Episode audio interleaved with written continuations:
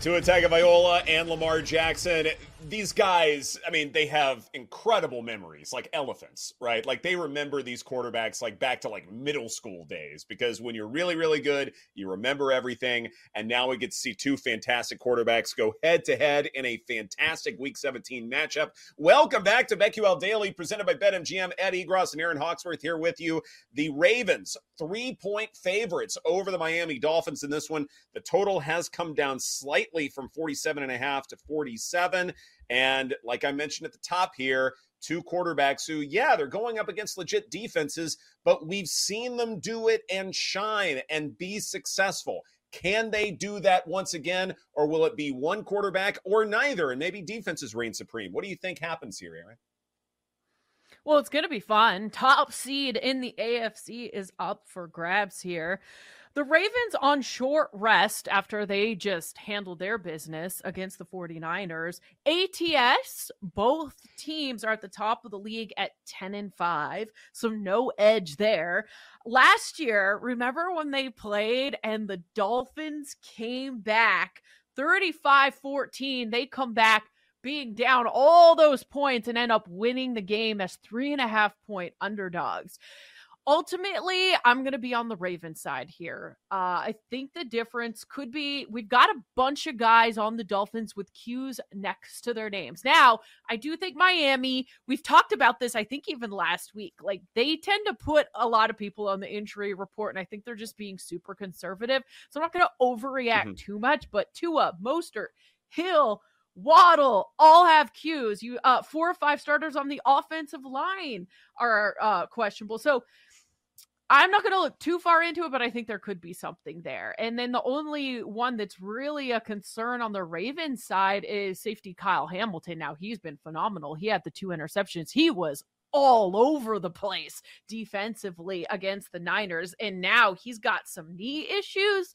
That's not good. But I think there's more injury questions on the Miami side uh, so I'm going to go Ravens minus three. A little bit of a revenge spot because of what happened last year. I don't think they got that sour taste out of their mouths.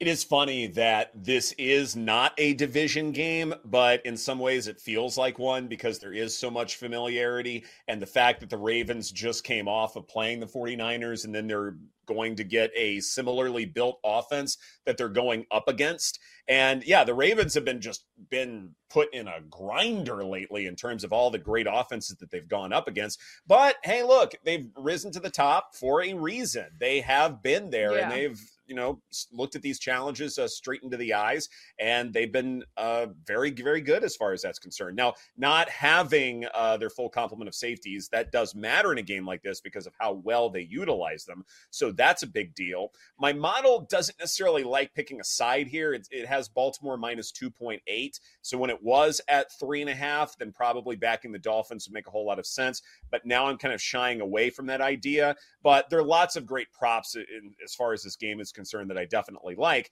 And what's fascinating to me in terms of analyzing what Lamar Jackson can do in this game, as far as looking at that side of the ball, is yes, this Dolphins defense has certainly gotten a lot better.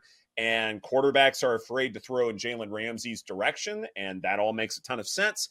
And I wonder too that yes, Lamar Jackson is the front runner to be MVP for a reason, but the fact that the counting stats and the efficiency stats do not necessarily yell at you. They don't jump off the page to say, yes, Lamar Jackson is the best quarterback in the NFL right now. I wonder if some point that catches up to him.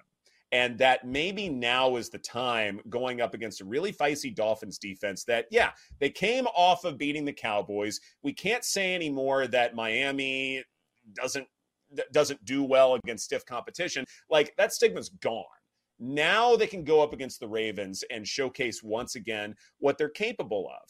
And I think also mm-hmm. what matters here is you look at this Dolphins offense, like, yeah, it, it can slow down at times. You can disrupt the timing of Tua, but sometimes you can't. Like I look at what the Ravens have done against uh, quick passes, and they've been good, like ninth in terms of defensive success rate. Uh, they were also 13th against outside zone runs. Like they're good, but they're not phenomenal. Just like when we look at Lamar Jackson's counting stats, they're good, but they're not phenomenal. And I wonder if some point there is some kind of weakness that we see in a contest like this one to where the Dolphins are able to exploit it and keep this game close. Yeah, the the area I have circled, and I love this spot for the Dolphins. I've been saying it all week, which has really just been the last 24 hours. But I coming off that huge win in San Francisco. Look, Erin, you mentioned it. They're all banged up across the board. Uh, the Dolphins are, mm-hmm. but with Raheem Mostert out, the Ravens, surprisingly, as good as that defense is, and Ed, you kind of talked about this. Their run defense is not. They haven't been not good. They've been terrible over the second half of the season. They are bottom half. They are bottom five rush defense and EPA per play. Give me some De'Von Achane. I have not seen a number posted yet, but I'll definitely be playing his mm-hmm. props. I think he could have a big game. And also something to mention about Baltimore. They're tied for first in turnover margin. They have the most takeaways in the NFL.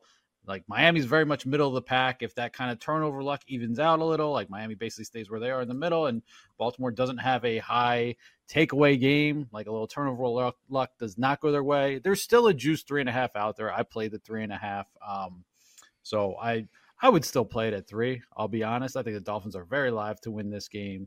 Um, so I am definitely backing Miami. And then like if you're looking at if Waddle's out, Tyreek a little banged up. Like, who else do you look at? Uh, you know, as a target for Tua. Durham Smythe, I guess, could be an option at tight end. Cedric Wilson is another guy who's been looking at a little bit. So those could be some some options in the passing game as well. I'm glad you brought hmm. up the turnover margin thing because I think this matters a great deal in terms of, say, what you're going to do about Tyreek Hill. If this Ravens defense is very much a feast or famine kind of group, where either they're going to get a takeaway or they're going to give up explosives, does that mean you need to look at a Tyreek Hill ladder? One number that made sense to me was plus 150 in terms of receiving yards at four to one. Is that something that you guys might be interested in, or maybe adjusting that number in some other way? Because if say we look at man coverage for instance yeah the ravens are really really good in that department uh, third and success rate i believe at last check but it's not 100% and maybe tyreek hill is just that good of a receiver to burn them when they go to man. He did have 99 yards against dallas. Um gosh i'm trying to see what other really good defenses Jets, he had over a hundred. Um, yeah, I don't hate that. Against Philly, he only had 88. But um, you said one. How many? What was you want to so, do an alt number on Tyree? Yeah, that's too many yeah. for me. I I would consider ridiculous. it, and here's why. Because as I'm trying to throw out like Cedric Wilson and Durham Smythe, I'm kind of like, I mean, these are names. I don't love any of it. So if right. Tua just plays the hits and goes to his guy, like that, that's the case with Waddle out. So like I, I think I, if I had to choose between trying to play pass catcher roulette with one of the other guys, or just be like, you know what, Tyreek 150 plus, I think I would go with the Tyreek 150 plus at four to one, or honestly 125 plus at two to one's not bad either. I feel like but saying Tua play the hits against this Ravens defense is a little disrespectful, Paul. Come on. No respect. I love the Ravens for Monday night. I love the Ravens for Christmas night. Christmas is over. This is the time for the Dolphins. Happy New Year. that's, mm. that's I just think he'll find works. a way to get open. I think he'll find a way to get open, but I like I think I think after mm-hmm. talking through this a little bit, it'll be Tyreek and it'll be Achane is where I'll be looking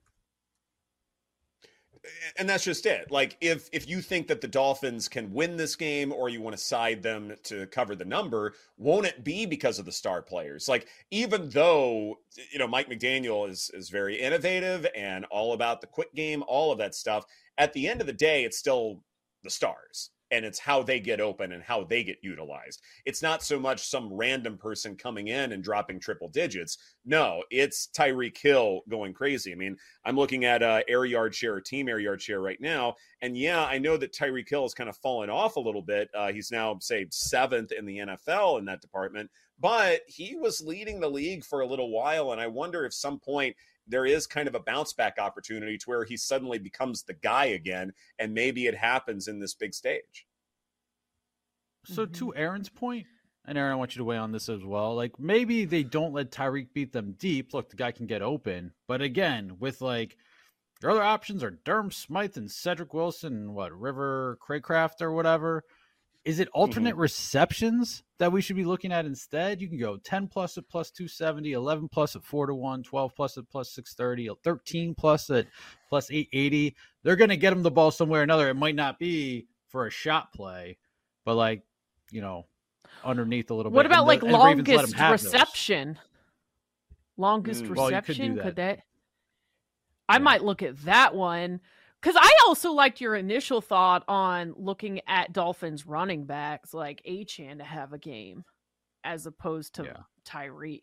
I might stay away from. I did not see numbers for him yet, but they're probably waiting for Mostert to be ruled out, and then they'll yeah. figure that out. I think Achane you, might be the look here. Real quickly, if we expect the Ravens to win this thing, are there better ways to bet that result? Like, say, the Bills at plus 240 to win the division, for instance?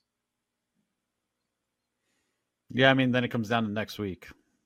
I'm right. assuming they beat the Patriots, obviously.